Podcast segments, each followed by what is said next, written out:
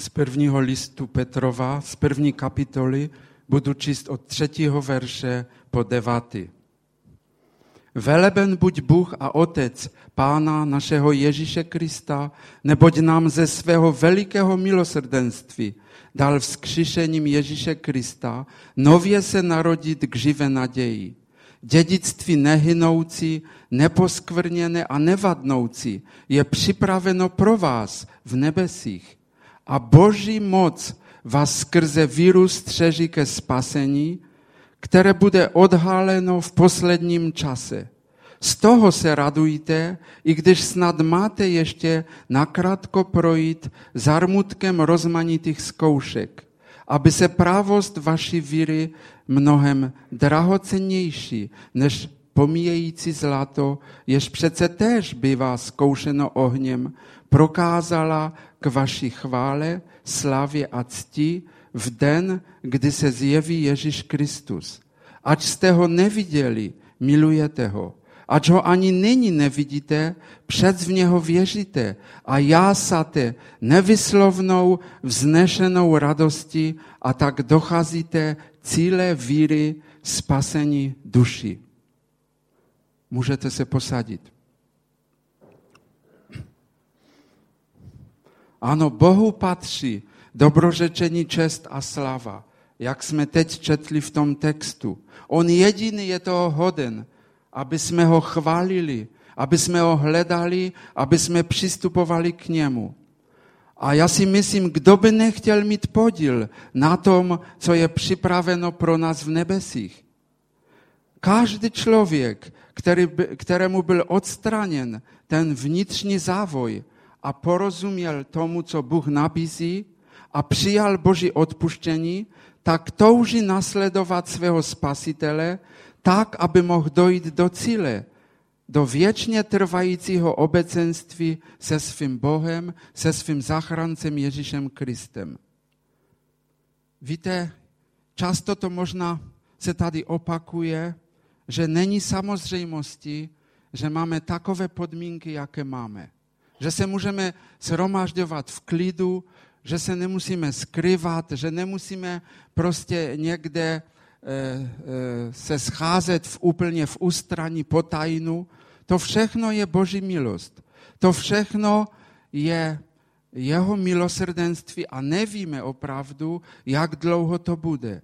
A i za to bychom měli Boha chválit a velebit. Eh, protože skrze ty možnosti, které máme, skrze to vlastně můžeme dělat pro Boha to, co on chce. Žít tím životem, který by odrážel jeho lásku, který by ukazoval lidem na něj.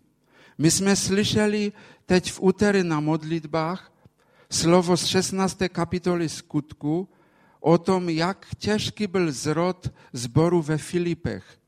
Co všechno to přinašelo, když apoštol Pavel a Silas uposlechli Boží pokyn a šli do Makedonie, aby tam zvěstovali Ježíše Krista.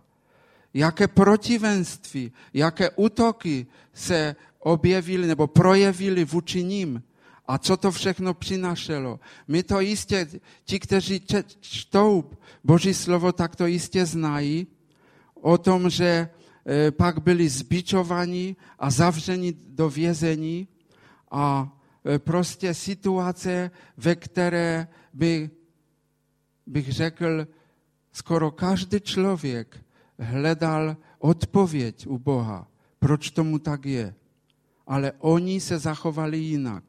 Oni my čteme, že e, kolem půlnoci se Pavel a Silas modlili a zpěvem oslavovali Boha. A ostatní vězňové je, ostatní vězňové je poslouchali. A my dále víme, my tam můžeme číst, jaká byla Boží odpověď na to, jak oni se zachovali. Že Bůh otřásl zemi, že se otevřely brany e, té věznice a že důsledkem toho bylo, že ten žalažník a celá jeho rodina byli spaseni. A to byly vlastně ty prvopočátky působení tady na evropské půdě, by se dalo říct, v, tom městě ve Filipech. A tam povstával zbor, který rostl a my pak čteme dopis apoštola Pavla k Filipským, kde vidíme, jak oni rostli, jak oni prostě projevovali to, co bylo vloženo do nich. Ale o tom bych se nechtěl více zmiňovat, ale chtěl bych jenom říct, že vlastně z toho i z toho úseku písma můžeme tak nějak vidět a můžeme vlastně definovat, že všechno, co je živé, prochází bojem.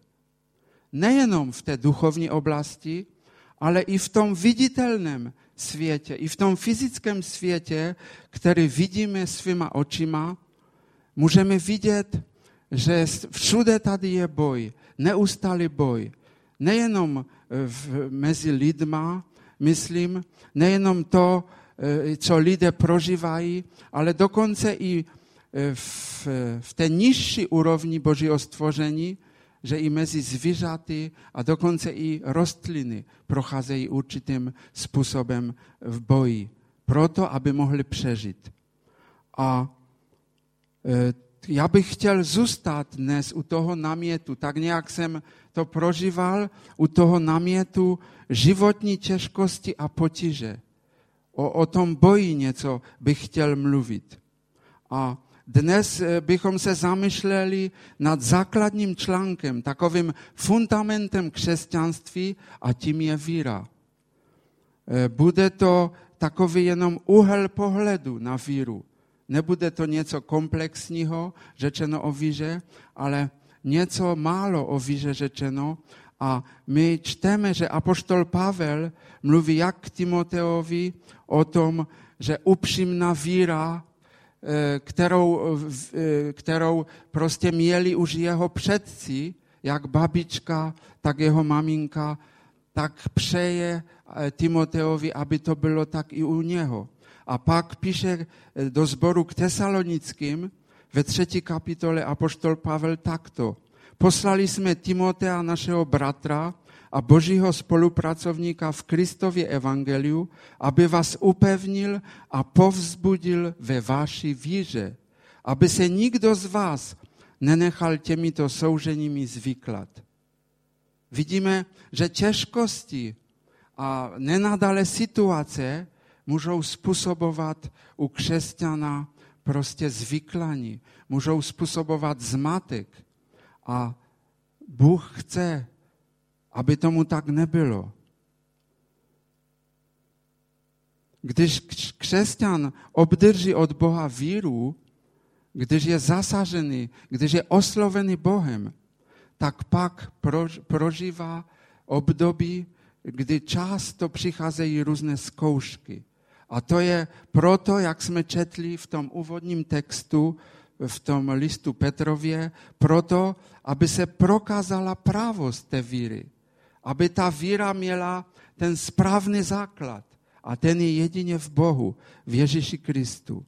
A ještě bych se zmínil, že písatel k Židům v 11. kapitole, v tom známém úseku, kde je řečeno o víře, mluví e, tato slova. Věřit Bohu znamená spolehnout se na to, v co doufáme a být si jíst tím, co nevidíme. K takové víře předku se Bůh přiznal svým svědectvím. Ve víře chápeme, že Božím slovem byly založeny světy, takže to, na co hledíme, nevzniklo z viditelného. A pak v šestém verši pokračuje. Bez víry však není možné zalíbit se Bohu. Kdo k němu přistupuje, musí věřit, že Bůh jest a že se odměňuje těm, kdo ho hledají. Z toho textu jasně vysvítá, že víra je tím základním předpokladem k tomu, aby jsme mohli pochopit to, co e, nás obklopuje, aby jsme mohli e, přijít na ten jediný pravdivý smysl lidského života tady na zemi. A e, to je věc, o které už od, napi- od nepaměti lidé přemýšlejí už by se dalo říct od prvopočátku stvoření, jistě lidé hledali odpověď, proč jsem tady, proč tady žijí. A e, žel často hledají na špatných adresách. Na různých adresách, které je pak zavedou na cestě. A my víme, kteří jsme poznali Boží milost, že jedině u Boha je ta správná adresa a ta jediná správná odpověď. A jedině skrze víru a přístup, přístup k Bohu můžeme růst v tom, co nám Bůh dává. A prze, překážkou často, proč eh, lidé nacházejí špatné odpovědi, protože jsou u špatných zdrojů, je lidská pycha. Často to tak bývá. A e, pěcha má původ, vlastně by se dalo říct jednoduše, v rebelii vůči Bohu. Ve své pozemské pouti pan Ježíš řekl pouze dvěma lidem slova, kterými hodnotil jejich víru jako velikou. A u toho bych se chtěl e, pozastavit nebo prostě něco více o tom říct. Chtějme se trochu blíže podívat na ty e, příběhy. Nebyli to, jak bychom možná očekávali, ani apoštol Petr, ani Jakub, ani Jan, který se pohyboval v tak blízké v blízkosti Pana Ježíše, ani někdo další z apoštolů, ani Jan Křtitel, ale byli to, a to je překvapení, lidé, kteří dokonce nepocházeli z vyvoleného národa, z Izraele. Byl to jeden muž a jedna žena. Opakují, jeden muž a jedna žena. A to nám symbolicky ukazuje, že každý člověk, který žije na této planetě, může skrze víru hledat Boha a přistupovat k němu a on se mu odměňuje, jak jsme četli v tom počátečním textu. Bez ohledu na svůj původ, na své společenské postavení, na své okolnosti bez ohledu na tyto věci může přistupovat, hledat Boha a Bůh se mu odměňuje. A Bůh má radost, když toto člověk činí, když hledá Boha. A král David se zmiňuje, o tobě přemítáme srdce, že říkáš, hledejte mou tvář. Tvou tvář tedy hledám, hospodine. David věděl, jaký význam má hledání Boha. A on právě v tom žalmu 27. říká, ty to mluvíš, pane, a já to chci dělat. Já budu hledat tvou tvář. A jeden ze starozákonních proroků, prorok Amos, mluví opakovaně, hledejte hospodina, ať žijete. Tam říká, pokud chcete být živí, tak hledejte hospodina. Pojďme si teď přečíst první ten příběh, o kterém jsem se zmínil z Nového zákona, a budeme číst Evangelium Matouše v 8. kapitole od 5. verše. Evangelium Matouše, 8. kapitola od 5. verše.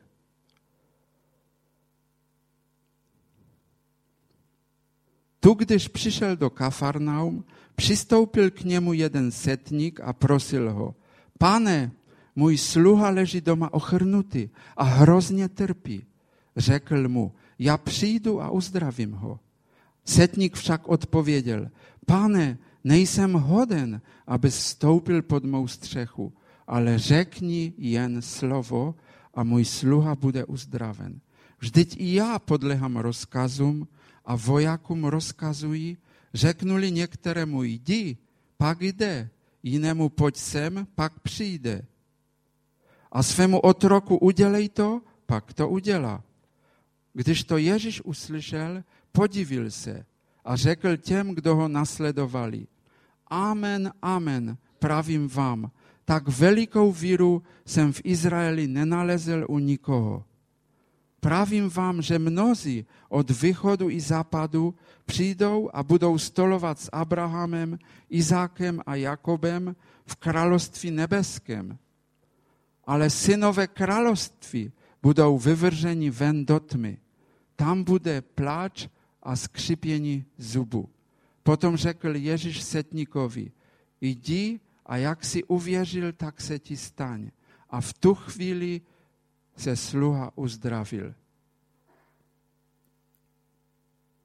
V tom krátkém příběhu je řečeno určitě hodně. Když je tam na začátku řečeno, přistoupil k němu jeden setník. Co, to, co tomu předcházelo? Co se asi odehrávalo vnitru tohoto muže, tohoto setníka? On byl pohan, velitel římské posádky. A on jde mezi lidi, kteří obklopují Ježíše.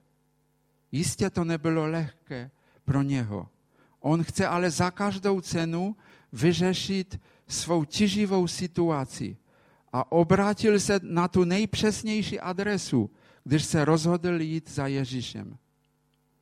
Jak už jsem řekl před chvíli, lidé prožívají různá trápení a problémy a velmi často hledají ale u nesprávných zdrojů. Přicházejí za různými, když se jedná o nemoci, za různými léčiteli a když, se, když prožívají duchovní hlad, tak hledají úplně u, u něčeho, co je úplně mimo, mimo prostě Boha. A pak prožívají žel z toho špatné následky. Ale ten, kdo se setkal s Boží láskou a z jeho mocí, ten ví, že nic jiného nemůže dát to, co nabízí Bůh v Ježíši Kristu. Soucit a slitování to byly vlastnosti, které se projevovaly u toho setníka. On měl veliký soucit nad trpícím sluhou. On si mohl klidně vzít jiného služebníka. Když si uvědomíme, v jaké době to bylo, a když si uvědomíme ty poměry tehdejší, tak pro něho by nebyl problém, aby si prostě vyhledal jiného služebníka. Prostě eh, on nemohl prostě dělat to, co měl, byl velmi nemocen a on to mohl klidně udělat prostě. Ale ne, on velmi miloval svého služebníka. Možná proto, že byl eh, poctivý, že dělal svou práci velmi dobře. Nevíme ty důvody, ale mohlo tomu tak být. A on chtěl za každou cenu pomoct svému služebníkovi. A proto jde a vyhledává Ježíše. A ten sluha hrozně trpěl. A on to měl v srdci. On to měl stále ve svém nitru že jeho sluha hrozně trpí a on mu prostě chce pomoct. A e, to bylo něco, co je v božím srdci. Bůh vidí všechny trpící. Bůh vidí všechny hledající a on jim chce pomoct. On chce prostě vyřešit jejich situaci. Takže my můžeme říct, že něco z charakteru Božího bylo v srdci e, tohoto setníka. Ano, můžeme říct, že to nebyla jeho manželka nebo jeho dítě, ale jak už jsem řekl, jeho sluha. A on přesto eh, prostě to učinil, že eh, vyhledal Ježíše Krista a přišel k němu. A eh, to je, to je tak úžasný postoj. A říká žalmista, ve 121. žalmu má pomoc od hospodina přichází, jenž nebe i zemi učinil. On nedá klopitnout noze tvé. Tvůj ochránce jistě nedříme. Jistě, že nedříme ani nespí ten, který ochraňuje Izrael. Žalmista tady eh, prostě eh, dává takové vyznání. Ano, o tom, že ten Bůh, ten ochránce jeho, že on nespí ani nedříme. On vidí všechny trpící, on vidí všechny sklesle, on vidí všechny ty, kteří mají různé potřeby. On to vidí. A on jistě eh, reaguje na ty, kteří ho hledají. Protože my vidíme to, jak ocenil pan Ježíš, eh, eh, jak jsme tam četli, ten postoj toho setníka. A my můžeme říct, že ten setník měl ještě jednu vlastnost a to byla pokora. I přesto, že měl takové postavení, Víte, on byl, jak už jsem říkal, velitelem římské posádky a on velel skupině 100 vojáků. A on přesto uvěřil v Ježíšovo božství. On uvěřil, že Ježíš má moc. A on to přirovnával, že jako když já mluvím svým podřízeným, tak oni mě poslouchají. A on, on uvěřil, že Ježíš, když řekne slovo, tak se stane. On uvěřil vlastně ve svrchovanou Boží moc, v tu moc, která stvořila celý vesmír. On v to uvěřil. A, a on vlastně, jak už jsem řekl, se nesklamal. On byl pokorný, protože on řekl, nejsem hoden, aby vstoupil do mého domu. To byl projev pokory. On nechtěl e, zatěžovat Ježíše, on ho nechtěl zdržovat. On chtěl e, prostě, e, aby jeho potřeba byla vyřešena, ale on ho nechtěl zbytečně zdržovat. A nad tím se Ježíš pozastavil. A pan Ježíš řekl, jak jsme četli, že to je muž velké víry, kterou není vidět v Izraeli. To je e, takový opravdu úžasný příklad. Ten jeho postoj, ten, ten jeho přístup. A e, i v tom, e, jak jsem už řekl, že to nebyla jeho rodina. A on přesto za každou cenu chce pomoct svému služebníkovi. Možná, že by šlo ještě i jiné věci z toho krátkého příběhu nějak vytáhnout. A já jenom tolik.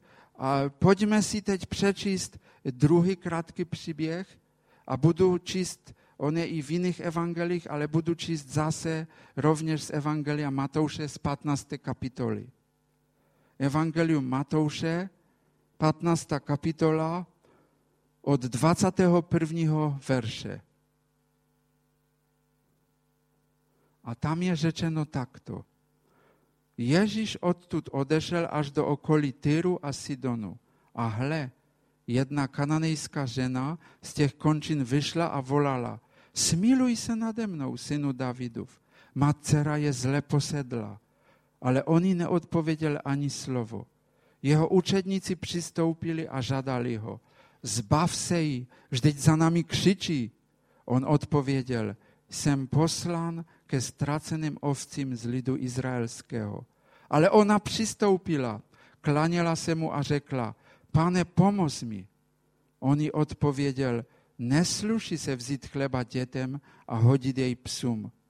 Ona řekla, ovšem, pane, jenže i psi se živí z drobtu, které spadnou ze stolu jejich pánu. Tu jí Ježíš řekl, ženo, tvá víra je veliká, staň se ti tak, jak chceš. A od té hodiny byla její dcera zdravá. Můžeme říct, že v něčem je podobný ten druhý příběh. Řekl bych, že je ještě více dramatičtější. A podobný je v tom především, že vypovídá a mluví nám o velké potřebě, mluví nám o tom, že lidská duše byla velmi stisněna, jak u toho setníka, tak tady u této ženy. A můžeme ale vidět trochu rozdíl v tom vztahu, že jak už jsem říkal předtím, setník a sluha, to byl vztah, který nebyl, by se dalo říct, eh, prostě v tom rodinném kruhu, jako myslím v přibuzenství, ale tady jsme teď četli v té 15. kapitole, že tady se jedná o matku a dceru.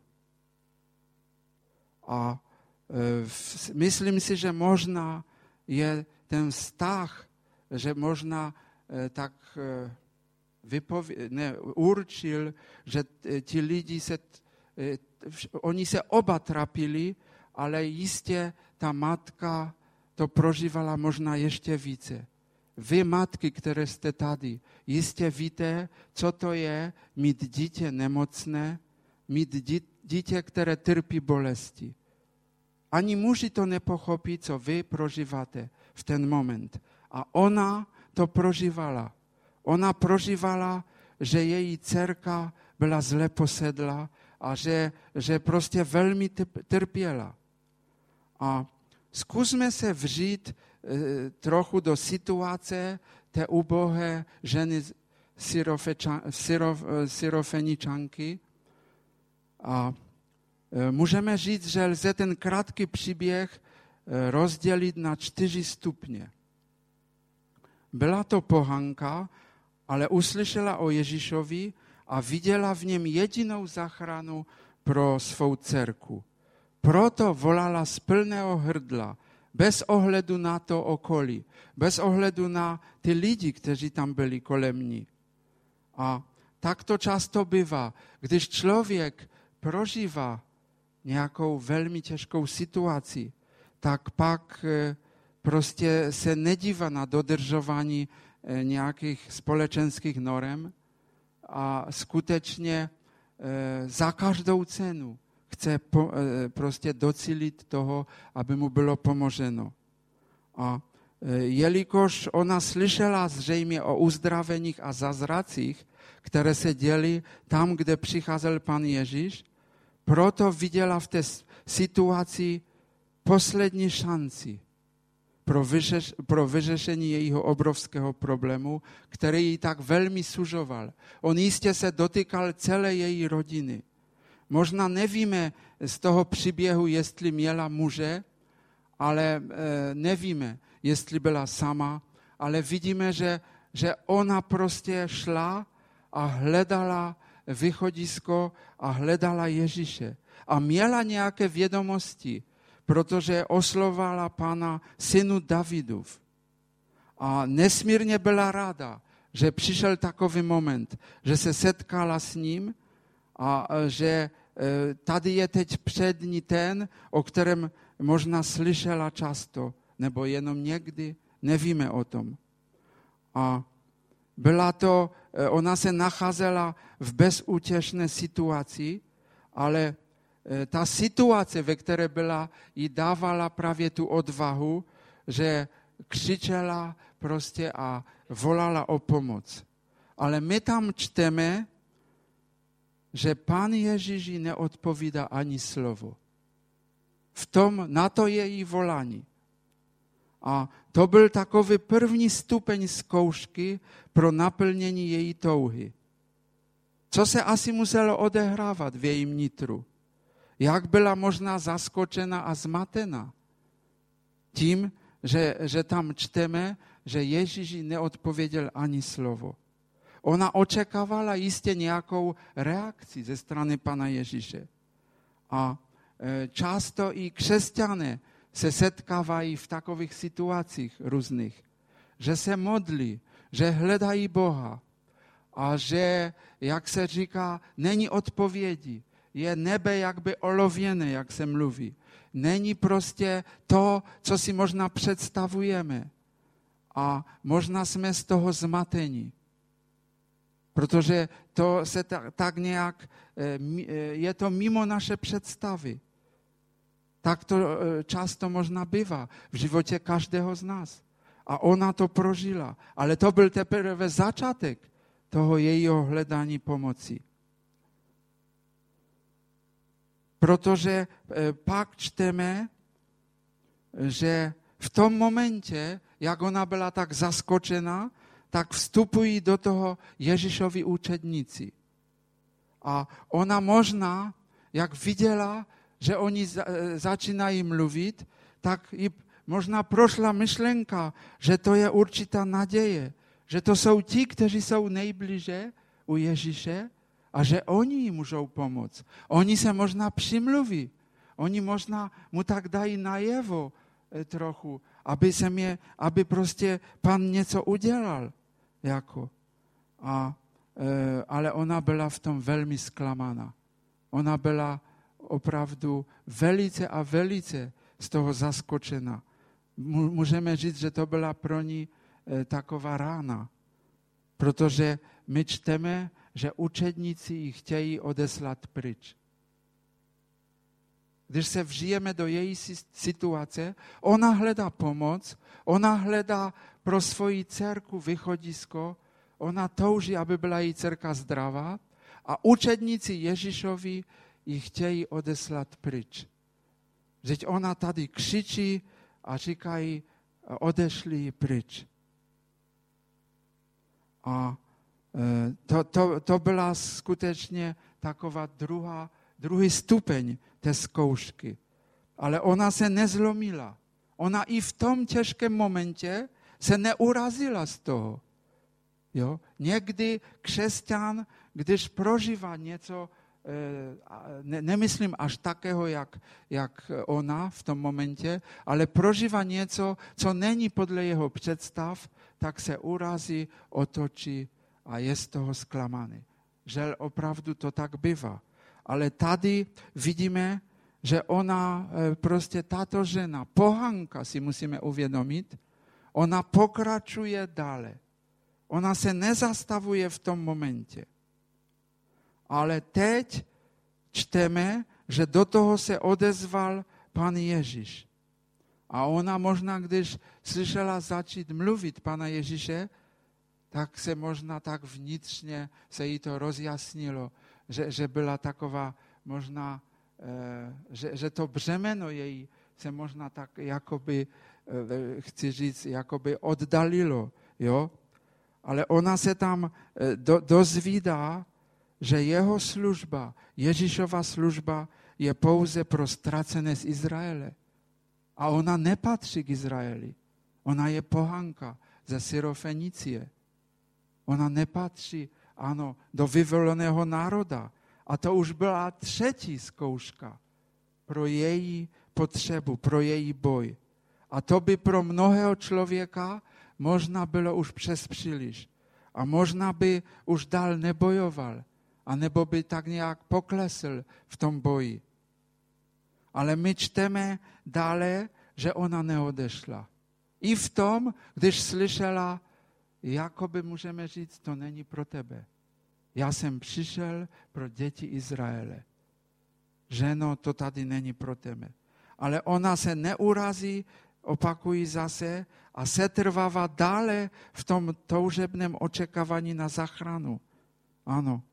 A ona dokonce udělá něco víc. Ona udělá to, že se ještě více přiblíží k Panu Ježíši a klání se mu a volá, pane, pomoz mi.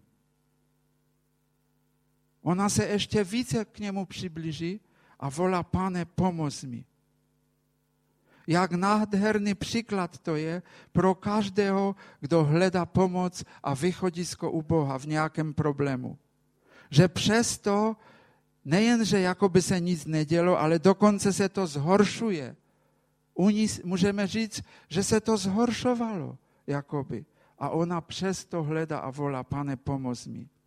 A žalmista David, který měl mnohé zkušenosti z boje, jak o tom čteme hodně v Biblii, on v žalmu 12. volal, pomoc hospodine, věrných ubywa, všichni čestní lidé mizí ze světa. Opravdu zajímavé zvolání. Pomoc hospodine. A pak říká, věrných ubywa, všichni čestní lidé mizí ze světa.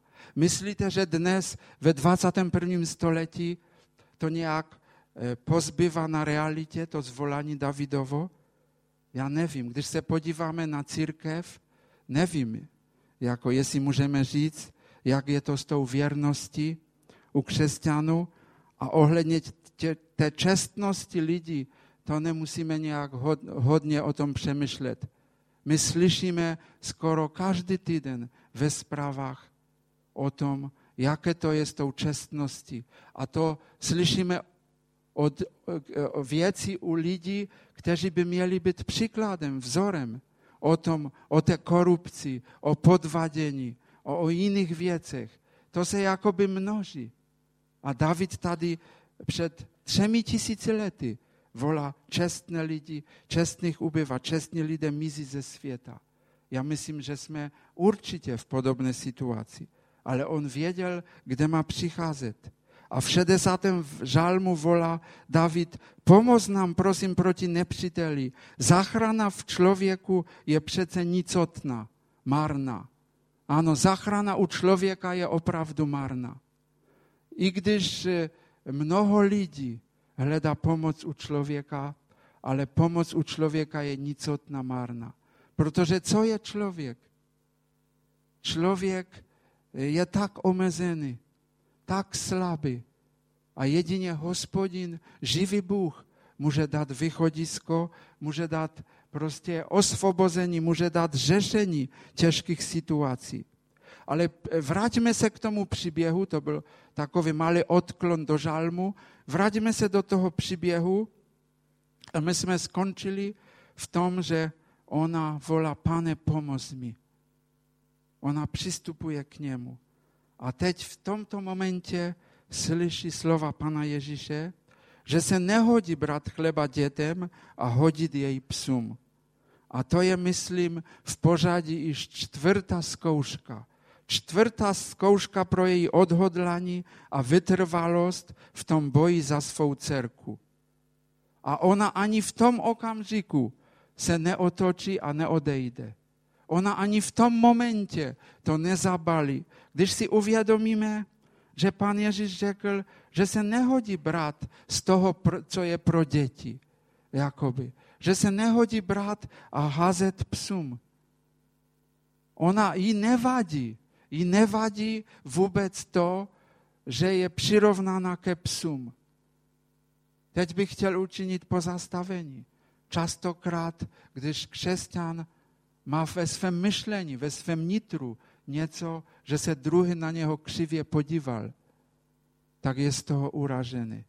Nebo něco, co nebylo podle jeho eh, mysli, podle jeho představ, tak je z toho nějak mimo. A tady tato žena ve své potřebě je přirovnána ke psům. A jí to jako nevadí. A ona odpovídá panu Ježíši. A ona bojuje dál. A ona říká, že jí stačí aspoň drobty ze stolu, které spadnou. Že jí to stačí. Z toho stolu, kde se hoduje. Ona věděla a uvěřila, že tam, kde je Ježíš, že tam je hojnost. Že tam se hoduje. Ale že jí aspoň stačí malinko.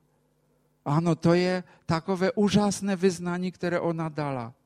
Že tam, kde je prostřený stůl od Boha, tam, kde je Ježíšova přítomnost, že tam stačí jenom málo. A žalmista, zase se vrátím do žalmu, žalmista v 84. žalmu říká, den v tvých nádvořích je lepší než tisíce jinde. Raději chci stát před Prahem domu svého Boha, než prodlevat ve stanech své volnosti. Žalmista tady říká, že aspoň před Prahem domu Božího, než kde jinde. Než kde prostě tam, kde jsou svévolníci, ničemníci. Tam, kde není Bůh. A to je e, taky úžasné vyznání. A tak můžeme říct, že tato syrofeničanka nám je opravdu velkým vzorem. Vzorem na každodenní e, křesťanský život. A pan Ježíš ten její postoj, jak jsme četli, ocenil tím, že řekl, že její víra je veliká a ať se naplní touhy její. A my jsme eh, četli, že od tohoto momentu je její dcera zdravá. Od tohoto momentu, od, to jej, od toho jejího postoje, od toho, že ten její postoj byl neústupný a vytrvalý. A my jsme zpívali tady píseň o žalmu 23. O tom krásném, nádherném žalmu 23.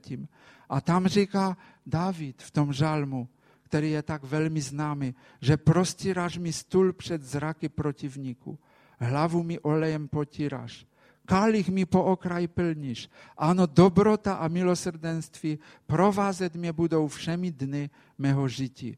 Do hospodinova domu se budu vracet do nejdelších časů. Davidovo vyznání o tom božím stolu, který je připravený, který je prostřený. A, ale my víme, že to nebylo tak, že by e, jsme z toho lidského pohledu mohli říct, že David prožíval všechno, že se mu dařilo. My víme, jak dlouho on musel bojovat, utíkat. My víme, jak dlouho e, trval ten jeho boj. Ale on zůstal u Boha a on hledal pomoc u Boha.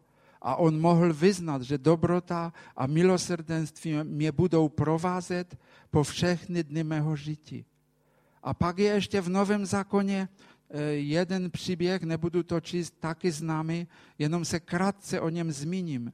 A tam je řečeno taky o, o nemocné ženě, která byla 12 let nemocná a nikdo jí nemohl pomoct. A která trpěla krvotok.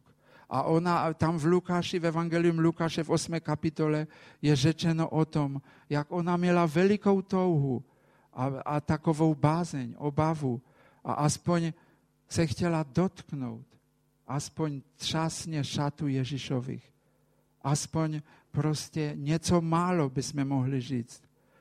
A když to učinila, tak Ježíš řekl, někdo se mne dotkl. Já jsem poznal, že ze mne vyšla síla. Když žena viděla, že se to neutají, přišla chvějíce, padla mu k nohám a přede všemi lidmi vypověděla, proč se ho dotkla a jak hned byla uzdravena. On jí řekl, dcero, tvá víra tě zachránila, jdi v pokoji. I tady v tom postoji této ženy vidíme takovou víru opravdu vytrvalou. Víru, která za každou cenu, za každou cenu chtěla přijít až k Ježíši a dotknout se Ježíše. A to jí stačilo k tomu. To jí stačilo. To bylo pro ní, jako bychom mohli říct, jako ty drobty, které spadají ze stolu jak tam řekl pan Ježíš, z toho stolu, kde se hoduje. A to jí stačilo na vyřešení toho jejího, té její potřeby, toho jejího velikánského problému, protože nikdo jí nemohl pomoct. Nebyl nikdo z lidí, který by jí pomohl. Ale když přišla k Ježíši, tak nalezla pomoc. A my vidíme o tom, eh, o tom postoji neunávném i v tom příběhu té vdovy a soudce, která, která hledala prostě pomoc u toho soudce, nevěřícího soudce. A my tam čteme, že ona stále a stále přicházela k němu a stále doražela na něj a stále prostě eh, ho prosila o to, aby se jí zastal. A my tam čteme, známe ten příběh, že on už to nevydržel a, a pomohl jí, této vdově. A my tam, my tam čteme, že pan Ježíš řekl, na, na, to, na ten příběh, komentoval tento příběh takto. Všimněte si, co praví ten nespravedlivý soudce. Což teprve Bůh nezjedná on právo svým vyvoleným, kteří k němu dnem i, voci, dnem i noci volají, i když jim z pomoci prodleva? Ujišťuji vás, že se jich brzo zastane. Ale nalezne syn člověka víru na zemi, až přijde? Je zvláštní, že tady hned v tom kontextu je řečeno, ano, Bůh se zastane těch, kteří, mu, kteří ho hledají a kteří k němu volají. On se zastane mnohem více než člověk, ale nalezne syn člověka víru na zemi, až přijde. To nám ukazuje, jak, jak velmi je zapotřebí, aby naše víra byla, bych řekl, prostě činná, aby to byla víra činná, která se bude projevovat v lásce, jak říká Boží slovo. A známý kazatel Spurgeon jednou řekl, že malinká víra vás uvede do nebeského království. Ale velká, silná víra přivede, stáhne nebeské království do vašeho srdce. Opravdu zvláštní věta. Vidíme tady že to, tady mluví o tom boji, o tom neunavném postoji víry. A že ten neunavný postoj víry stahuje Boží moc do našich životů. Když bych měl ještě mnoho jiných míst je určitě v písmu, které mluví o tom boji, o tom, eh, co prožívali prostě věřící, co prožívali ti, kteří hledali Boha, jak prožívali těžkosti, jak se zmítali a jak eh, hledali vždy prostě pomoc u Boha. A tu pomoc našli. A my čteme v Novém zákonu v Efeským, v listu k Efeským, druhé kapitole, milosti tedy jste spaseni skrze víru. Spasení není z vás, je to boží dar. Není z vašich skutků, takže se nikdo nemůže chlubit. Tady je jasně řečeno, že víra je darem božím. Že to je jeho milost. Že víra pochází od Boha. Když se otevíráme na Boha, tak Bůh nám dává víru. Bůh nám dává svou milost, že můžeme věřit v jeho zaslíbení, že můžeme věřit v jeho pomoc.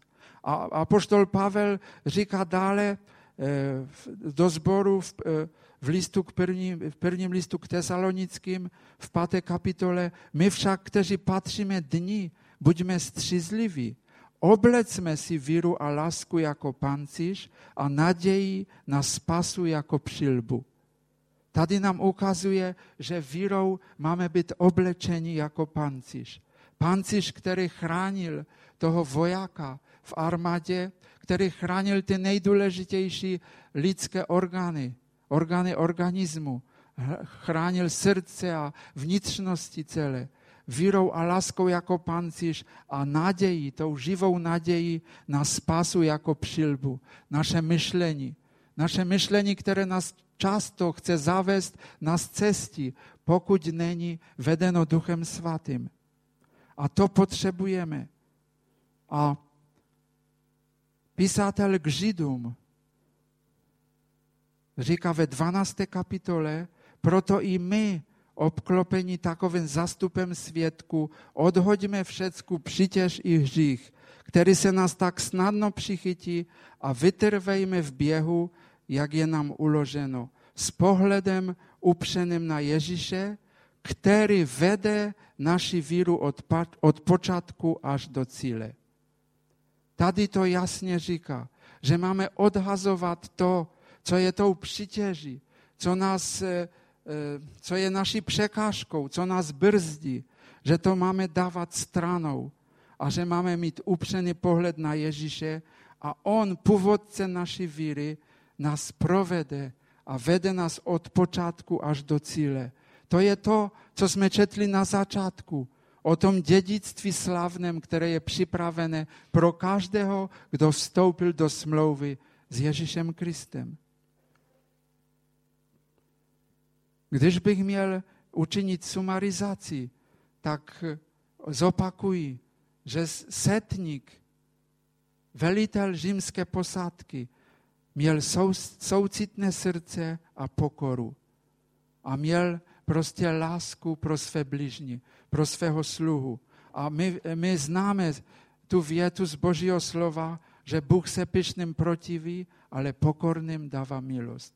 Kdo je pokorný, nalezá milost. A on nalezl milost a nalezl řešení své situace.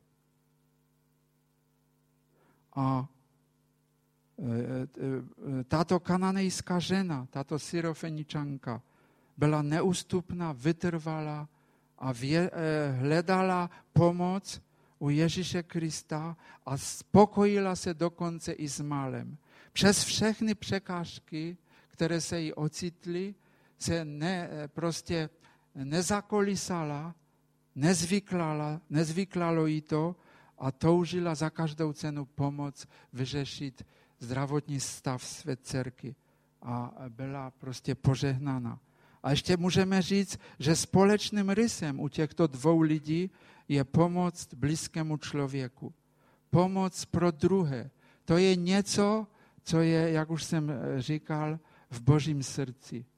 Charakter božího srdce je pomoc pro druhé, pomoc pro své blízké, nejenom pro známe, ale pro každého, s kterým se potkáváme a můžeme mu pomoct. Můžeme mu podat tu živou vodu, která je v Ježíši Kristu.